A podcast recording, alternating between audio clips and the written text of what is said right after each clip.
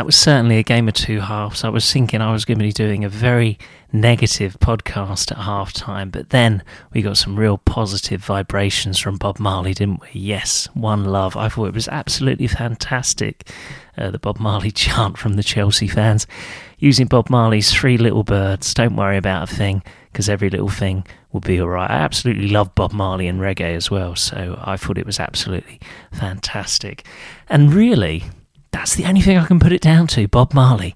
I can't think of any other reason why Chelsea were completely different in the second half. The first half was absolutely abysmal, just sideways, backwards. It was absolutely terrible, wasn't it? It was like Sarri ball, perhaps it was worse. That's how bad it was. But luckily, in the second half, just prior uh, to the kickoff, uh, the referee was having a problem with his walkie-talkie or something, yeah, and then uh, Crystal Palace decided to play "Don't Worry About a Thing." When I first heard that, though, I was thinking, "Oh no," because they actually play that at Stamford Bridge when we lose a lot of the time. Uh, but the Chelsea fans were singing along to this. The away fans, "Don't worry about a thing.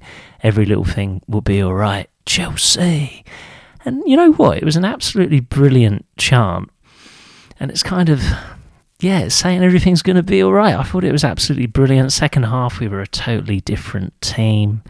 Gallagher scored two fantastic goals. First half, there was no pressing at all, was there? We were just passing it sideways and backwards. Second half, we did completely the opposite. We pressed them from the first minute. That's why it made such a huge difference and I just thought it was such a much better performance in the second half. You couldn't complain about it. The two goals from Gallagher were fantastic. He loves to score against Palace, doesn't he? He does that on a regular basis, really, doesn't he? Although he hasn't found the net many times this season. And he gets criticised a lot online, and I think there should be more positive vibes about him because he's an absolutely fantastic player for Chelsea. He's one of our best players this season, easily. Yeah. And Enzo's goal, well, I absolutely love that. It was a brilliant finish, sublime. He took it cool, calm, and collected, didn't he? He just he just placed it perfectly. Um, poor performances, probably Jackson and Sterling. Yeah, I'm not a fan of Sterling. I've never been a fan of Sterling. He does it against the smaller teams, but against the bigger teams, he goes missing. And yeah, I just think he's been a huge waste of money, if I'm honest. Um, Gusto played all right. Yeah, not bad, but it's very it's very difficult to judge, isn't it, at the moment? Because the first half was so terrible. And I'm seriously putting it down to Bob Marley why we won. I can't I can't think of a logical explanation why Chelsea won tonight because that first half performance is some of the worst football I've seen for a long time. It is like it was Sarri ball. Let's be honest. It was awful. Uh, half time, I was joking. I was saying, "Is anybody uh, still awake?" You know, because it was that boring. I was saying, "Has Todd Boehly provided beds for uh, the away fans?" Yeah. because it was that boring. Palace's goal, obviously, it was a monumental fuck up between, um, obviously, Caicedo. Again, I just, uh, I just don't rate him at the moment. Hopefully, he'll get a lot better. But every time he gets the ball for me, um, he's a bit of an embarrassment, to be honest. I know I'm wearing the Bob Marley wig, um, but he's just he hasn't got it for me at the moment. Hopefully, he will improve a lot. He always seems to get caught out of possession, a lot like Jorginho did, if you're being honest.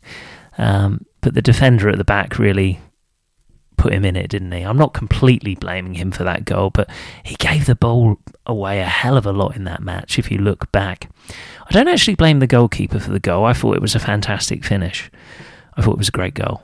It was funny at half time though. Petr Cech was brilliant. He was saying like how he would have done it differently if he was in goal, and I thought that was fantastic because you can see what an amazing goalkeeper he was. He was one of the best goalkeepers ever in the Premier League era. And you could tell that from his analysis at half time, saying where he would have been in the goal, his positioning, and how he would have gone forward, back, and how he would have put his hand up in a certain way. And I thought that was brilliant at half time. That was the only thing I did think that was brilliant. But yeah, I'm, I'm, I'm, putting it down to Bob Marley, honestly. And the film is out this Wednesday, if you didn't know, uh, the Bob Marley biopic. So I think maybe all the Chelsea fans should go and see it. Yeah. Positive vibrations from now on. Yeah, we'll see until we lose the next match.